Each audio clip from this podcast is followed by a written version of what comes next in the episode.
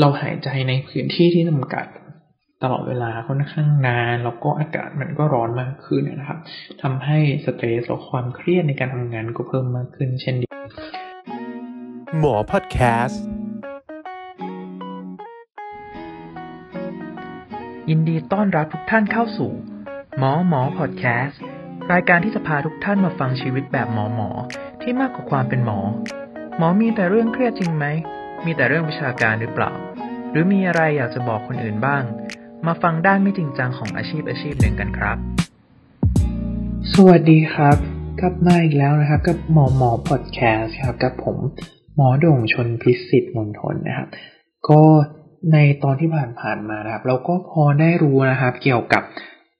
การทำงานทั่วไปของหมอนะครับแล้วก็การเรียนนะครับ ว่ากว่าจะมาเป็นหมอได้เนี่ยเป็นยังไง ทีนี้ ผมว่าเพื่อนๆหลาย ๆ คนนะครับ ก็คงจะสงสัยเหมือนกันว่า ในช่วงโรคระบาดเช่นนี้ครับโควิด -19 ที่ผมเกิดมาเกือบ30 ปีไม่เคยเจอมาก่อนเลยว่า ต้องจัดการยังไงทำตัวยังไงนะครับ คน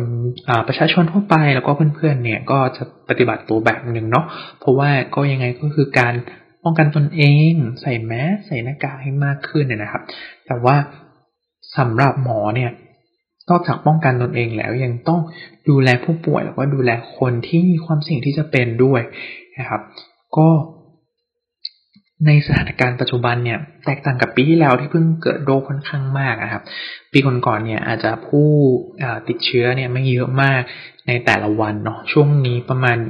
ผมคิดว่าน่าจะสักประมาณเดือนกว่าแล้วนะครับ ที่คนคนไข้เนี่ยมีการติดเชื้อโควิด -19 วันหนึ่งเนี่ย เป็นพันคนได้เลยทีเดียวนะครับ ก็บางทีสองถึงสามพันคนและจำนวนผู้เสียชีวิตก็เพิ่มเพิ่มกันมากขึ้นเช่นเดียวกัน ทีนี้ก็หลาย ๆ คนอาจจะเลิกพูดกันไปแล้วนะครับ เรื่องถึงคลัสเตอร์เนาะเพราะว่าแรกเริ่มเนี่ยเหมือนจะเป็นคลัสเตอร์ทองหล่อคลัสเตอร์คนนั้นก็ดีหรือว่าคลัสเตอร์จากต่างประเทศอะไรอย่างนี้ก็ดีนะครับ ทีนี้มันเริ่มไม่ค่อยชัดเจนแล้ว เพราะว่าช่วงนี้เหมือนแทบ จะเป็นทุกคนเลยครับ ที่มีความเสี่ยงหรือว่าอาการทางระบบทางเดินหายใจเนี่ย โรงพยาบาลทุกที่นะครับ ก็สร้างมาตรการเพื่อป้องกันความเสี่ยงเพื่อไม่ให้บุคลากรเนี่ยติดเชื้อกันมากขึ้นนะครับ เพราะว่ามันเริ่มไม่มีที่มาที่ไปอย่างชัดเจนและบางคนเนี่ยแทบจะทำงานที่บ้านทำงานอยู่แต่ในบ้านเลยนะครับ แต่ว่าอาจจะมีเพื่อนบ้าน เจอเพื่อนบ้านบ้าง อย่างเคสที่ผมเจอเนี่ย มีเคสหนึ่งนะครับ ก็คือเป็นบ้านบ้านอยู่บ้านข้างๆกับร้านขายของอแล้วก็เหมือนใจดีครับ ก็เขาก็ใจดีนะครับ ก็ได้รับพาให้มีคนที่เป็นลูกค้ามาเข้าห้องน้ำที่บ้านตนเองบ้าง ทีนี้ก็เกิดการติดเชื้อขึ้นมา ก็จากการที่ลูกค้าคนหนึ่งก็มีโควิดอะไรอย่างนี้เป็นต้นนะครับ หรือว่าคนในครอบครัวเองที่ กักตัวหรือว่าแยกโรคนะครับ เพราะบางคนบางครอบครัวเนี่ยก็อยู่กันเป็นครอบครัวใหญ่เนาะก็ไม่มีสถานที่ที่จะไปกักตัวเพราะว่าผู้กระพูดนะครับ ก็เนื่องจากสถานที่มันไม่เพียงพอจริงๆ แล้วก็ด้วยมาตรการอะไรก็แล้วแต่ทำให้เราต้องดูแลกันเอง ทีนี้ก็เหตุการณ์เนี่ย มันก็เริ่ม หนักขึ้นเรื่อยๆนะครับแล้วก็ไม่มีท่าทีว่าจำนวนเคสที่โพสิทีฟหรือว่าคนจำนวนเคสที่ติดเชื้อเนี่ยจะน้อยลงเลยในแต่ละวันนะครับ ตอนนี้เอ่อนอกจากเพื่อนๆหรือว่าคนไข้ที่ติดเชื้อแล้วเนี่ย เรายังมีหมอนะครับที่ทำงานแล้วมีหมอบางคนที่ก็ได้รับการติดเชื้อจากการทำงานเหมือนกัน ทีนี้อยากเล่าให้เพื่อนๆฟังคร่าวๆนะครับว่า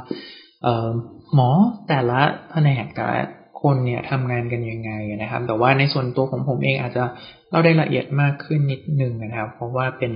สาขาวิชาเวชศาสตร์ฉุกเฉินเวชศาสตร์ฉุกเฉินนะครับ ก็ก็อาจจะเล่าในส่วนนี้มากขึ้นนิดนึงนะครับ ก็เบื้องต้นเนี่ยถ้า ใครพอจะทราบนะครับ ผู้ป่วยเนี่ยจะได้รับการแบ่งออกเป็นหลาย ๆ ระดับเนาะก็ถ้าเป็นมาห้องฉุกเฉินเนี่ยก็จะเป็นผู้ป่วยที่จะเป็นระดับหนึ่งระดับสองระดับสามซึ่งส่วนใหญ่เขาจะเรียกว่ามีสัญญาณชีพหรืออาการที่ไม่คงที่นะครับ สัญญาณชีพหรือการที่ไม่คงที่ซึ่งเป็นความเร่งด่วนเนี่ย เราจะดูที่เช่น ความดันโลหิตเนาะว่ามีความดันต่ำผิดปกติหรือเปล่าหรือสูงเกินไปหรือเปล่านะครับ ก็เอ่อหรือว่ามีชีพจรที่เต้นเร็วผิดปกติ หรือว่ารู้สึก ดูเหนื่อยซึมเพลียเยอะมากนะครับ รู้สึกว่าไม่น่าจะปลอดภัยถ้าให้คนไข้รอนานคนไข้เหล่านี้ก็จะเข้ามาที่ห้องฉุกเฉินก่อน หรือถ้าจะเป็นระดับสามสี่ห้าขึ้นไปแล้วแต่นะครับ ถ้าอาการดูดี อายุน้อยไม่ค่อยมีโรคประจำตัวอะไรครับ อาจจะต้องรอตรวจนะครับ ถ้ามาด้วยอาการเดียวกันก็คือ ในสถานการณ์ตอนนี้ผมขออนุญาตพูด ว่าเป็นคนไข้ที่มีไข้เนาะไอ้น้ำมูกเจ็บคออะไรก็ตามแต่อะซึ่งเรามาทบทวนกันอีกทีเนาะอาการที่ ผู้ป่วยเนี่ยจะลักษณะเข้าได้กับอาการของโควิด -19 นะครับ ในตอนนี้อย่างเช่น เป็นอาการของระบบทางเดินหายใจส่วนใหญ่ เช่นไข้ไอ น้ำมูก หรือว่าเจ็บคอนะครับ บางคนเนี่ยจะมีแค่มาด้วยท้องเสียอย่างเดียวหรือว่าจมูกไม่ได้กลิ่นก็ตาม หรืออาจจะไม่มีการก็ได้เหมือนกันนะครับ แต่ว่าในเนี่ยเนื่องจากสถานการณ์ของปีนี้ มันค่อนข้างแตกต่างจากปีที่แล้วนะครับ อยากจะให้อัปเดตข้อมูลกันนิดนึง เพราะว่า ผู้ป่วยเนี่ยค่อนข้างเยอะขึ้น แล้วก็บางคนที่ไม่มีอาการเนี่ย อาจจะต้องสังเกตใกล้ชิดเหมือนกัน อาจจะไม่ได้ทุกคนนะครับ ที่สัมผัสใกล้ชิดกับผู้ป่วยที่เป็นโควิด -19 100%แล้วจะติด นะครับ เพราะว่าบางคนเนี่ยก็ไม่ทราบที่มาเหมือนกัน ดังนั้นการคัดกรองหรือว่า triage เนี่ยของผู้ป่วยเนี่ยอาจจะละเอียดมากขึ้นนะครับ อย่างเช่นหน้าด่านของที่ห้องฉุกเฉินหรือเจ้าหน้าที่ที่คอยคัดกรองแยกผู้ป่วยนะครับ ก็ต้องแต่งตัวเขาเรียกว่าชุด PPE อย่างที่เพื่อนๆทราบกันนะครับก็อาจจะต้องใส่เสื้อกาวแล้วก็มีหน้ากากที่เป็น N95 ตลอดเวลาใส่เฟสชิล ที่เป็นแว่นตาตลอดเวลาครับหรือ PPE ที่เป็น personal protective equipment ตลอดเวลาซึ่งแล้วแต่ระดับซึ่งส่วนใหญ่เนี่ยก็จะเป็นเสื้อที่คล้ายๆลักษณะเสื้อกันฝนที่คลุมด้านหน้านะครับ ซึ่งจริงๆแล้วถ้าบางคนก็ถามว่าก็ไม่ไรนี่มันก็ดูบางเดียวแต่ถามว่า เราหายใจในพื้นที่ที่จำกัด ตลอดเวลาค่อนข้างนานแล้วก็อากาศมันก็ร้อนมากขึ้นนะครับทำให้สเตรสและความเครียดในการทำงานก็เพิ่มมากขึ้นเช่นเดียวกันครับ เราก็จะต้องจำกัดแล้วก็จำแนกญาติเพิ่มมากขึ้นนะครับ ว่าเอออยากจะให้ญาติรอที่ด้านหน้า เพราะว่าผู้ป่วยคนไหนที่บางคนก็จะมีอาการแอบซ่อนอยู่ หรือว่าเข้ามาเนี่ยเขาเรียกว่ามันก็จะเป็น การแออัดที่มากขึ้นนะครับจำกัดไม่ให้ญาติเข้าเยี่ยมเลยนะครับ ไม่ให้ญาติเข้ามาอยู่ในห้องส่วนที่คนไข้ค่อนข้างเยอะ ใช้การโทรศัพท์คุยแล้วก็ซักประวัติของคนไข้ในบางกรณีนะครับ ก็ถ้าเคสไหนเร่งด่วนฉุกเฉินเราก็ทำการรักษาผู้ป่วยไปเลยนะครับ ซึ่งถ้าผู้ป่วยที่อาการเบาเนี่ย เราก็จะแยกไปอีกส่วนหนึ่ง ซึ่งก็จะนั่งรอตรวจตามเวลานะครับ เป็นการโทรคุยสักประวัตินะครับ เราจะอาจจะยังไม่ได้ตรวจร่างกายละเอียดในช่วงนี้ ซึ่งครับเพื่อนๆบางคนก็จะสงสัย เอ๊ะ หมอไม่ดูคอฉันหมอไม่ดูให้ ฉันอ้าปากดูเลยจะรู้ได้ยังไงว่าคอแดงไม่แดงมีหนองไม่มีหนองนะครับ หรือว่า เออเหนื่อยไม่เหนื่อยครับไม่ได้ฟังเสียงปอดเลย ซึ่งอาการของการติดเชื้อทางระบบหายใจที่เป็นการติดเชื้อไวรัสเนี่ยค่อนข้างแยกได้ด้วยอาการส่วนใหญ่ ซึ่งเบื้องต้นในช่วงระยะเวลาแพร่ระบาดเช่นนี้ทำให้เราอาจจะจำเป็นที่จะ ไม่ได้ตรวจร่างกายละเอียดแล้วเข้าไปถึงผู้ป่วยมากขนาดนั้น อาจจะใช้เอ็กซเรย์แล้วก็สัญญาณชีพที่ตรวจมาไว้นะครับ แล้วก็คัดกรองผู้ป่วยต่อไปนะครับ ก็ สำหรับผู้ป่วยที่เป็นระดับสามระดับสี่ระดับห้าที่ไม่ได้แบบฉุกเฉินเร่งด่วนนะครับ ผู้ป่วยเหล่านี้ก็จะไปนั่งรอ แล้วก็แพทย์เนี่ย ส่วนใหญ่จะนั่งรออยู่อีกห้องที่เป็นการโทรศัพท์เพื่อพูดคุยสั่งการรักษา แล้วก็ถ้าคนไหนที่มีความเสี่ยงหรือมีอาการคล้ายๆกับโควิด -19 เนี่ย แพทย์เนี่ยก็จะเป็นผู้ที่จะไปอยู่อีกห้องหนึ่งนะครับหรือว่าแล้วแต่สถานที่แล้วแต่โรงพยาบาลนะครับสองโรงพยาบาลของผมเนี่ย ก็จะมีคล้ายๆเป็นห้องแยกมาเลย เราก็ยื่นไปแต่มือที่ผ่านถุงมือ แล้วก็สวมถุงมืออะไรก็แล้วแต่ แล้วก็จิ้มไม้เป็นไม้พันสำลีที่เป็นเฉพาะเอาไว้ตรวจ แล้วก็เอาไปส่งตรวจเชื้อโควิด -19 นะครับ แพทย์ก็จะนั่งอยู่ตรงนั้น อยู่ด้านหลังมาซะส่วนใหญ่นะครับ ส่วนเจ้าหน้าที่พยาบาลก็วัดใส่ชุดจดจัดเต็ม แล้วก็วัดเช็นยานชีบริการคนไข้ในส่วนของด้านหน้าเนาะอะอันนี้คือผู้ป่วยที่ไม่ฉุกเฉินเร่งด่วนแต่ถ้าผู้ป่วยฉุกเฉินเร่งด่วนเช่น สัญญาณชีพไม่คงที่ความดันตกน่อยกว่าเก้าสิบหกสิบชีพจรเต้นเร็วมากร้อยสามสิบร้อยสี่สิบอะไรเงี้ยครับ ซึ่งเหนื่อยมากเลยครับ แล้วก็มีความเสี่ยงสูงเป็นผู้สูงอายุคนแก่หายใจเร็วมากนะครับ เราก็จะนำคนไข้ในส่วนนี้ เขาเรียกว่าจะของทางโรงพยาบาลรามาเนี่ยเขาจะเรียกว่าของโรงพยาบาลรามาเนี่ยก็จะมีเต็นท์นะครับ เป็นเต็นท์เขาเรียกว่าเป็นเต็นท์ผู้ป่วยก็คือเหมือน เป็นห้องสี่เหลี่ยมเล็กๆนะครับ ที่เปิดด้วยซิปนะครับ แล้วก็มีระบบ negative pressure หรือว่าความดันลบนะครับ ที่แยกออกไปโดยเฉพาะเป็น เต็นท์ใสๆให้ผู้ป่วยอยู่ในนั้น แพทย์หรือเจ้าหน้าที่ที่จะต้องเข้าไปในนั้นเนี่ย ก็แต่งชุดเต็มที่เนาะเป็นเขาเรียกว่า full PPE หรือว่ามีเขาเรียกว่ามี PA PR เป็นอุปกรณ์ที่เป่าลมออกหรือลมออกเนี่ยครับให้แพทย์เนี่ยหรือเจ้าหน้าที่หายใจได้สะดวก PAPR เนี่ยย่อมาจาก powered air purifying respirator นะครับ ซึ่งจะทำให้หายใจสะดวกมากขึ้นมากกว่า N95 กันเลยทีเดียวอะซึ่งถ้าจะได้เข้าใจเนี่ยทำไมต้องแต่งตัวชุดแบบนั้น เพราะว่าการกระจายของเชื้อโควิด -19 เนี่ยแบ่งออกเป็นสองแบบหนึ่งคือ droplet หรือว่าเป็น น้ำลายหรือว่าอะไรที่มันเป็นละอองใหญ่ ๆ ส่วน airborne เนี่ยก็จะเป็นแบบละอองฝอยเล็ก ๆ ที่มันกระจายแล้วก็ดูเข้าไปติดเชื้อได้ค่อนข้างง่ายมากกว่า ซึ่งส่วนใหญ่จริง ๆ แล้วเนี่ยเชื้อโควิด -19 เนี่ยจะเป็นการผ่าน droplet นะครับ ก็ติดเชื้อถ้าเราใส่แมส ผู้ป่วยใส่แมสเราใส่แมสตลอดเวลาไม่สัมผัสสารคัดหลั่งที่แตะต้องตามตัวอย่างเงี้ยโอกาสติดเนี่ยจะค่อนข้างน้อยส่วนแอร์บอลเนี่ย อย่างเช่นแพทย์หรือว่าเจ้าหน้าที่ทำหัตถการเนี่ย อาจจะต้องแยกตัวไปเช่นเดียวกัน เพราะว่าเออเพราะว่า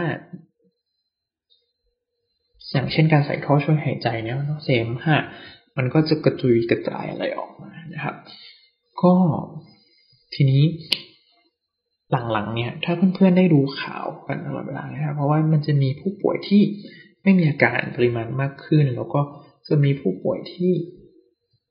ติดเชื้อโดยที่ตอนแรกเนี่ยตรวจผลแล้วก็ไม่ไม่ทราบเชื้อเนี่ยเต็มไปหมด แล้วในหลาย ๆ ครั้งเนี่ยการที่ห้องฉุกเฉินเนี่ยเราตรวจดูคนไข้ตามความเร่งด่วนแล้วก็จำนวนห้องแยกเนี่ยมีค่อนข้างจำกัด บางครั้งอาจจะเจอคนไข้ที่ตอนแรกสงสัยว่าอาจจะใช่มีอาการเหมือน แต่ตรวจแล้วพบไม่พบเชื้อในตอนแรก และมาพบเชื้อในทีหลังได้ ซึ่งก็เป็นความยาก แล้วก็เป็นความเสี่ยงในช่วงเวลาเหล่านี้เหมือนกัน ดังนั้นมันก็ความยากของโรคนี้ครับทำให้มันกระจายค่อนข้างง่ายแล้วก็ค่อนข้างเร็วนะครับ ก็ยังเพื่อนๆน่าจะพอทราบแล้วนะครับว่าแพทย์เนี่ย เราปฏิบัติการกันยังไงในห้องฉุกเฉินในผู้ป่วยนอกอย่างไรก็ตามในภาวะโควิด -19 เช่นนี้ หลักๆเลยนะครับ อยากให้ทุกคนเนี่ยดูแลตัวเองมากขึ้นนะครับ ก็เพราะว่ามันเป็นการแบ่งเบาภาระได้จริง ๆ นะครับ ถ้าตัวเราเองลดความเสี่ยงเท่าที่เป็นไปได้ลดการไปสถานที่ชุมชนหรือว่าล้างมือใส่หน้ากากเนี่ย เป็นการดูแลตัวเองอย่างหนึ่ง ซึ่ง คาดหวังอะไรจากระบบที่มันช่วยเหลืออะไรเราไม่ได้แล้วนะครับ ตอนนี้ก็หลักๆ แต่ตอนนี้ผมว่าน้อยไปลงไปแล้วครับเรื่องปัญหาเรื่องการปิดประวัติว่า เรามีโอกาสใกล้ชิดไม่ใกล้ชิดเพราะว่าทุกคนเนี่ยเริ่มตระหนักมากขึ้นถามว่าแพทย์เราเจ้าหน้าที่ทำงานหนักขึ้นไหมทำงานหนักมากขึ้นนะครับ เพราะว่านอกจากอย่างที่พูดไปเบื้องต้นเนาะเราต้องทำการแต่งแต่งตัวนะครับ ทำการแต่งตัวทำงานใส่หน้ากาก N95 แต่งชุดหรือว่าคัดกรองแยกผู้ป่วยเนี่ย มันก็มีลำดับขั้นตอนมากขึ้นผู้ป่วยที่มาด้วยอาการเหล่านี้ก็มากขึ้น เพราะแต่ก่อนเนี่ยถ้าเป็นไข้ไอน้ำมูกเราก็จะค่อนข้างแนะนำให้ดูแลตัวเองเบื้องต้นที่บ้านแต่เดี๋ยวช่วงนี้ในช่วงโรคระบาดก็คือไม่ได้แหละจริง ๆ นะครับก็ถ้า อย่างไรก็ตามที่ถ้าพอคนไข้ไม่กล้ามาโรงพยาบาลเนี่ย จะทำให้หลายครั้งเนี่ยคนไข้ที่อาการจำเป็นจริง ๆ กลับไม่ได้มาโรงพยาบาลทำให้หลาย ๆ ครั้งเนี่ยอาการแย่ลงแล้วก็เออมีอาการหนักแล้วก็รุนแรงเพื่อจะที่มาโรงพยาบาลต่อไปดังนั้นเคส by เคสนะครับ อยากจะให้ดูแล้วก็ดูแลใกล้ชิดคนในครอบครัวก็ดูแลตัวเองกันมากยิ่งขึ้นจริงๆนะครับ ก็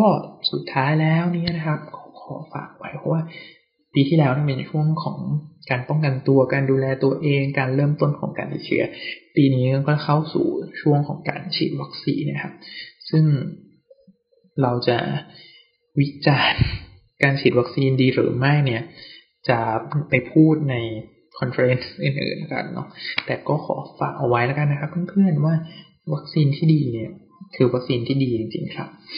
ขอบคุณครับ ยังไงก็ตามแล้วมาเจอกันกับ More หมอพอดแคสต์ในตอนต่อไป อยากฟังอะไร อยากรู้อะไรเกี่ยวกับหมอ